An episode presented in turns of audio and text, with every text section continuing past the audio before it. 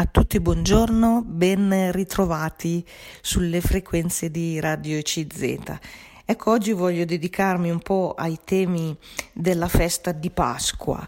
Ci stiamo avvicinando alla festa di Pasqua, ormai siamo prossimi, ecco, alla domenica eh, della festa della Pasqua e, e, e sappiamo che questa festa religiosa ci avvicina a dei temi molto importanti come sono quelli della morte e della resurrezione.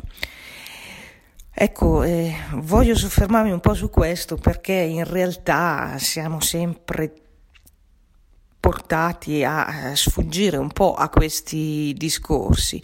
Ecco, diciamo che eh, adesso anche con la guerra, con il Covid, con la pandemia, abbiamo sentito purtroppo di tante morti, ma eh, la morte è un tema che appartiene all'esperienza, all'orizzonte insomma della, del, dell'esperienza umana. Ecco, tutti in qualche modo ci interroghiamo su questo, magari silenziosamente, magari implicitamente. Ecco, quando ehm, accade ecco, che, che, che, muoia una persona cara, che muoia un, un amico, un conoscente, eh, entriamo a contatto con questa realtà e, e quindi, eh, ripeto, ci poniamo anche delle domande, ci poniamo la domanda insomma su che cosa accada, che cosa sia questa, mh, questa realtà.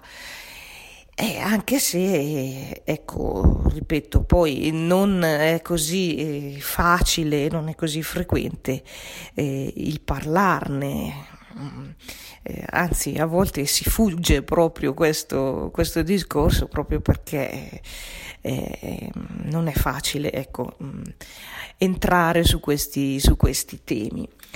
E pur eh, essendo temi, ripeto, vicini a noi, alla fine chi ha magari anche un'età un po' più avanti eh, vive anche di più questi, questi, aspetti della morte. Ecco, magari le persone anziane eh, hanno visto morire già tanti loro eh, amici, tanti coetanei, diciamo, e quindi hanno anche queste loro espressioni di dire, ecco, la persona tale eh, è andata.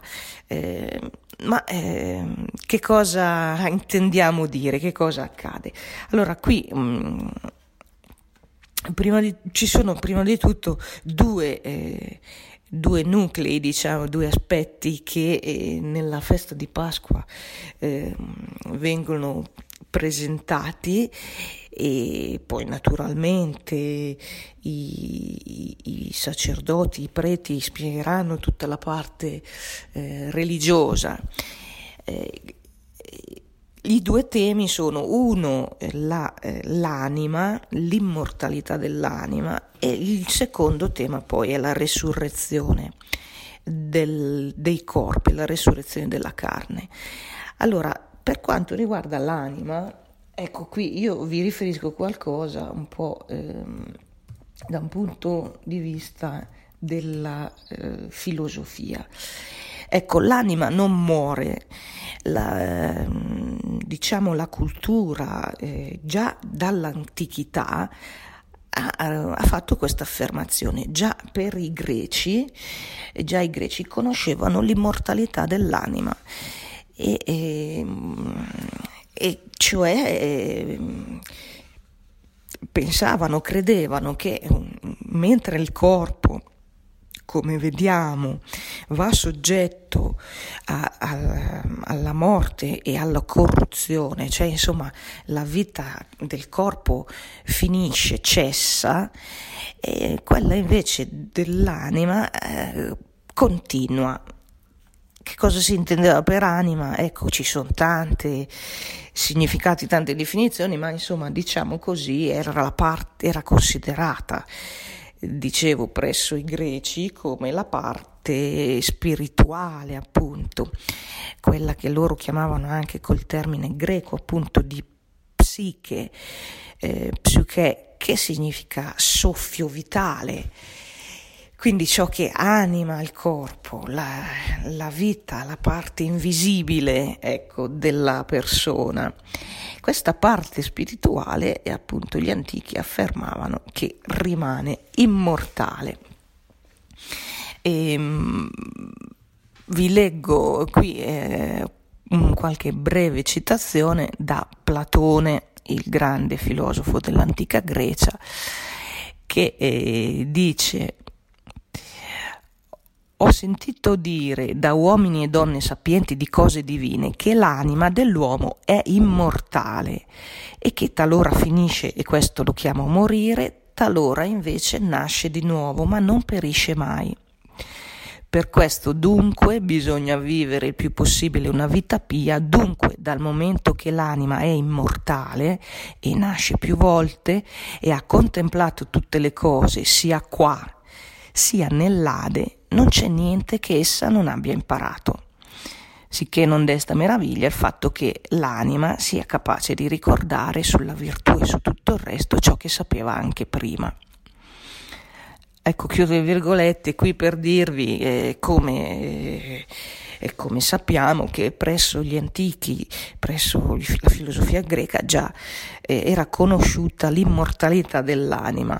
E vi leggo ancora un altro frammento qui, ehm, sempre eh, tratto da... Ehm, da ehm, Platone, dice Vedi, il tuo ragionamento a mio avviso potrebbe andare benissimo anche per quello che riguarda un accordo musicale. Poniamo un accordo di una lira, lo strumento musicale. La melodia infatti che nasce dalle corde di una lira ben accordata è invisibile, è incorporea, è stupendamente bella, addirittura divina, mentre la lira e le sue corde sono cose materiali, corpi di natura terrena e mortale. Ora ammettiamo che uno rompa la lira, spezzi e strappi via le corde. Da quanto hai detto si potrebbe sostenere che la melodia, lungi dal dissolversi, continua a sussistere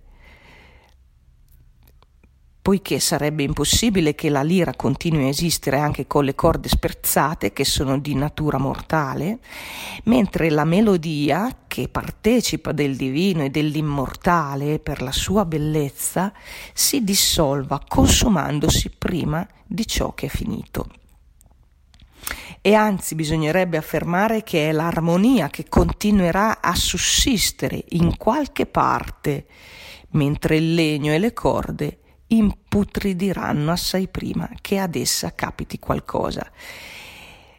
E io credo che anche tu abbia visto che noi pitagorici sull'anima pensiamo pressappoco qualcosa del genere. Dunque l'anima che è armonia eh, rimane, sopravvive alla morte del corpo. Ecco, chiudo le virgolette qui, uh, ho scelto semplicemente qualche riga dove viene proprio descritta questa teoria dell'immortalità dell'anima. Ecco, gli antichi già credevano che eh, c'è una parte che mm, è soggetta alla degenerazione, il corpo è il corpo materiale della persona umana, mentre quell'altra parte che qui avete sentito chiamano armonia, chiamano bellezza, chiamano ehm, appunto mm, soffio vitale, eh, eh, non cessa, ma semplicemente continua a vivere in, eh, separata dal corpo. Ecco questo per dire della eh, cultura antica. Ecco, vi dicevo che la, la, festa della Pasqua porta con sé anche eh, dei temi molto grandi, come quelli della morte, della risurrezione della persona umana, del destino, insomma, della persona.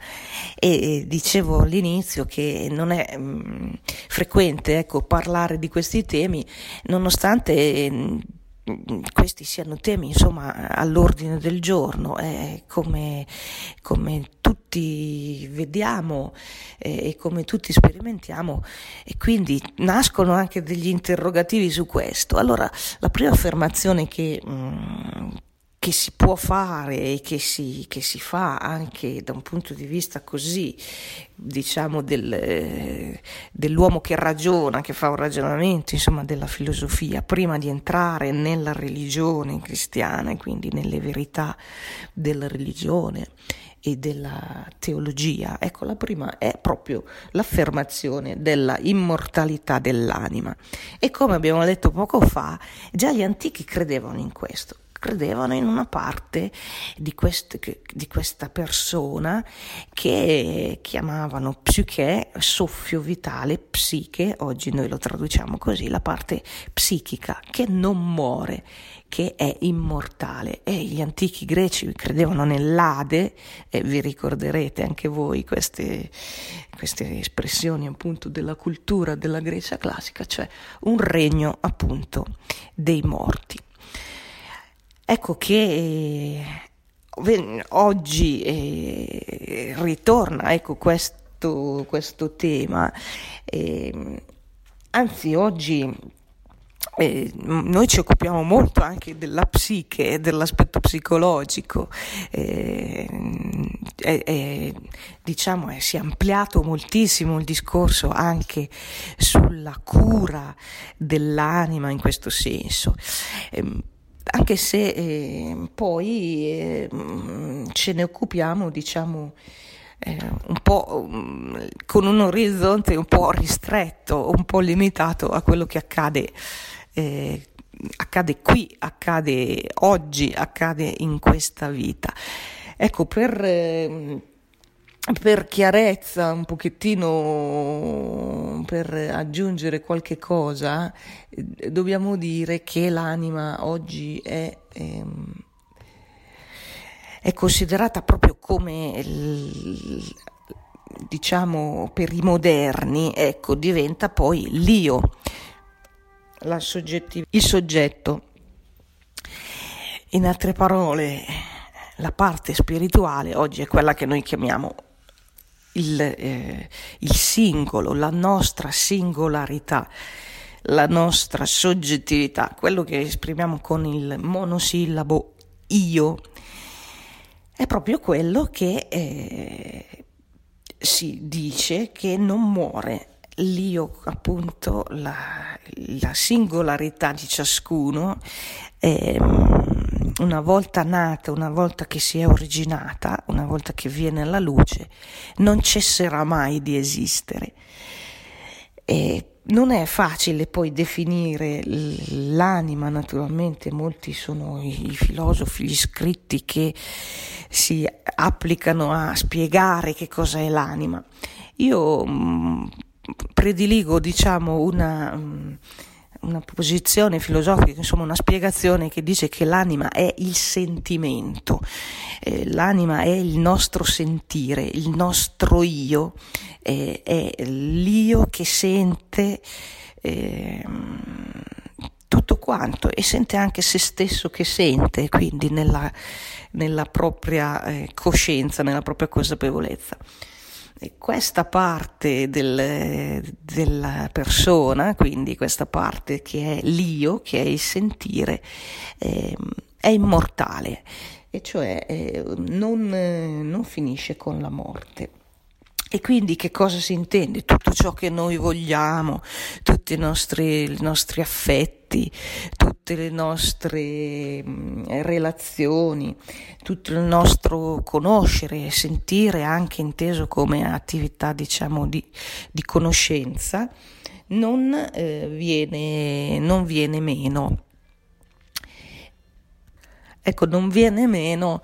Eh, e continua a esistere. E, è come dire che l'anima, appunto l'io, continua e continuerà anche dopo la morte a fare quello che faceva, ad amare, a mm, desiderare il bene, a cercare il bene, continuerà a voler conoscere, continuerà a relazionarsi con altri soggetti, continuerà ad avere appunto una buona o una mala volontà, una volontà buona o una volontà cattiva, continuerà ehm, appunto eh, a, eh, ad avere quella sua realtà come oggi la sperimentiamo nella vita terrena. Ecco, mm, non è, eh, non è diciamo, neppure facilmente definibile questo concetto di anima, però la sperimentiamo. Ecco, prima ancora di definirla, noi sperimentiamo la nostra soggettività, una dimensione che non è materiale, eppure è, è, è vera e la sperimentiamo. È, è reale, ecco, la, questa dimensione del, dell'io, questa dimensione del soggetto. Oggi, eh, come dicevo, come dicevamo anche all'inizio, si parla molto dell'io, si parla molto della psiche, ma se ne parla come se fosse anche quello un aspetto solo materiale, solo il cervello, solo le cellule, solo l'aspetto biologico.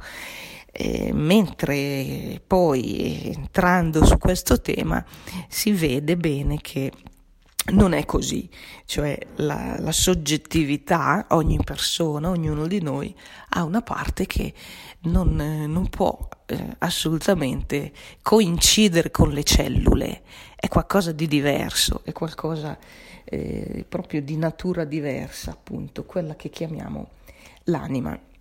Allora, ehm, a dispetto, diciamo, di tanti approcci che vogliono vedere oggi eh, attraverso le scienze un'anima fatta solo di cellule, fatta solo di cervello, fatta solo di meccanismi medici, biologici, neuronali, eh, ecco invece eh, il mistero stesso che noi sperimentiamo per noi stessi ci dice che l'anima è qualcosa di natura diversa, è qualcosa di, di più e, e, qualche filosofo che io vi ho richiamato lo chiama sentimento, sentire. Non è definibile, ma eh, lo sperimentiamo, noi sentiamo eh, nel, nel nostro volere, nelle nostre affezioni, nel nostro conoscere. E questa, eh, questa esistenza appunto dell'io, questa realtà del nostro essere soggettivi e quindi è proprio questo il nucleo, diciamo, eh, della, eh, della, singolarità che continua a vivere eh, anche separatamente dal corpo.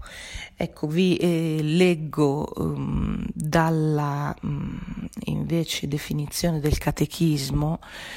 Il catechismo della Chiesa Cattolica dice il termine anima indica la vita umana oppure anche tutta la persona umana, eh, designa tutto ciò che vi è di più intimo e di maggiore valore, ciò di, per cui più particolarmente l'uomo è immagine di Dio. Anima dunque significa il principio spirituale nell'uomo. Ecco, chiudo le virgolette, per cui eh, poi mh, mm, queste sono, eh, come vi ho letto, delle eh, affermazioni che troviamo nel catechismo della Chiesa Cattolica questa volta. Ecco, i temi della Pasqua, i temi della morte, i temi della risurrezione, dei temi enormi che naturalmente qui possiamo solo toccare così mh, di volata, però sono dei temi molto importanti, anche molto ehm, utili da conoscere. E, e, quindi è per questo che ho, ho scelto di parlarne eh, per, per, accennare ecco, a qualcosa che in fondo ci interessa molto, ci riguarda molto qualcosa su cui eh, riflettere e già gli antichi, dicevo, conoscevano l'immortalità dell'anima. Oggi noi siamo immersi in una cultura in cui ci occupiamo di tutto tutto, eh, ci viene propinato di tutto, dobbiamo interessarci dell'automobile, dobbiamo interessarci dei vestiti, dobbiamo interessarci del eh, percorso di studi, dobbiamo interessarci eh, del cibo, eh, delle vacanze eh, tutte cose mm, che hanno un loro senso, eh, intendiamoci bene, però forse le, nel contesto contemporaneo eh, perdiamo un po' di vista questo aspetto della, dell'anima umana che poi alla fin fine è, è è fondamentale, anzi potremmo dire che è il più importante di tutti, proprio perché l'anima non muore, mentre tutto il resto viene meno, quindi è importante anche eh, un po' dedicarsi a questi temi sia religiosamente sia da un punto di vista insomma anche solo della, del pensiero, della riflessione, della consapevolezza per dire che quella eh, che ci occupiamo del destino della nostra anima, cosa accadrà. E eh, allora vedete che qui eh, nel momento in cui noi, noi la consideriamo come appunto quella parte spirituale, quella parte che è la più mm, significativa, diciamo, ehm, del il principio spirituale nell'uomo. E la vogliamo vedere anche definita come l'io, come dicono i moderni l'io, il soggetto, la singolarità irripetibile di ciascuno di noi.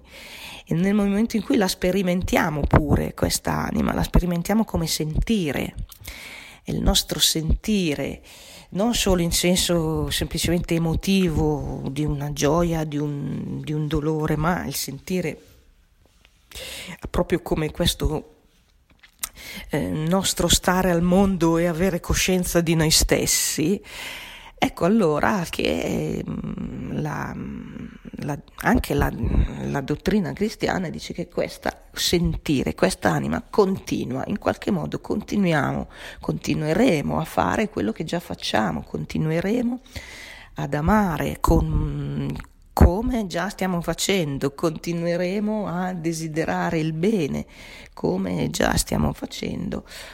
E, e e sappiamo poi che il, il, catechismo della Chiesa Cattolica insegna che chi invece ha una cattiva volontà, chi ha una mala volontà, eh, si troverà a proseguire però questa volta nel male e lontano da Dio.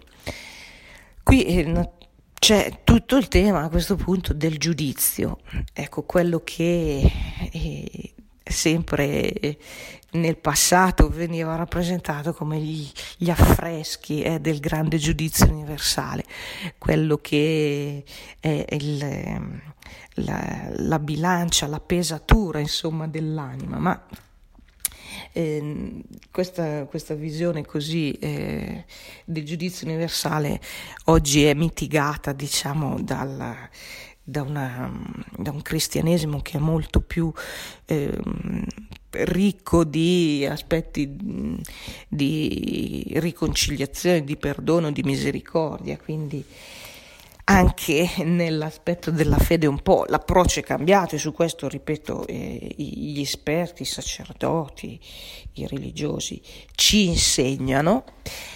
E c'è questa parte del, del giudizio, dicevo. Ecco qui ancora ehm, il catechismo della Chiesa Cattolica mh, mm, spiega, e qui siamo intorno ai numeri eh, 1023 e seguenti, e, e si dice eh, le anime di tutti i santi morti prima della passione di Cristo e quelle di tutti i fedeli morti dopo aver ricevuto il santo battesimo di Cristo, nelle quali al momento della morte non c'era o non ci sarà nulla da purificare, oppure se in esse ci sarà stato o ci sarà qualcosa da purificare, quando dopo la morte si saranno purificate, ecco, eh, anche prima della risurrezione dei loro corpi e del giudizio universale, sono state, sono e saranno in cielo, associate al regno dei cieli e al paradiso celeste con Cristo, insieme con gli angeli. Chiudo le virgolette, ecco qui è proprio il catechismo che usa questa espressione nel cielo, questa vita perfetta, leggo ancora, questa comunione di vita e di amore eh, è, mm, è chiamata il cielo. Il cielo è il fine ultimo dell'uomo, la realizzazione delle sue aspirazioni più profonde, lo stato di felicità suprema e definitiva. Vivere in cielo significa essere in Cristo, gli eletti vivono con Lui e in Lui ma conservando, anzi trovando la loro vera identità, il loro vero nome.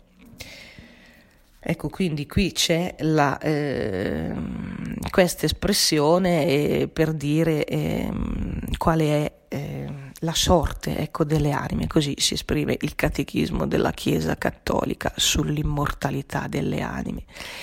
E vi leggo per finire ehm, una, una citazione ancora eh, su questo eh, di Sant'Agostino, è sempre qui nel Catechismo della Chiesa Cattolica, dice tutto il male che fanno i cattivi viene registrato a loro insaputa. Il giorno in cui Dio non, non tacerà, si volgerà verso i malvagi e dirà loro, io avevo posto sulla terra i miei poverelli per voi. Io loro capo sedevo nel cielo alla destra del Padre, ma sulla terra le mie membra avevano fame. Se voi aveste donato alle mie membra, il vostro dono sarebbe giunto fino al capo. Quando ho posto i miei poverelli sulla terra, li ho costituiti come vostri fattorini, perché portassero le vostre buone opere nel mio tesoro. Voi però non avete posto nulla nelle loro mani, per questo non possedete nulla presso di me. Chiudo le, le virgolette, questa è la citazione da Sant'Agostino, vescovo di Ippona, e qui nel Catechismo della Chiesa Cattolica al numero 1039.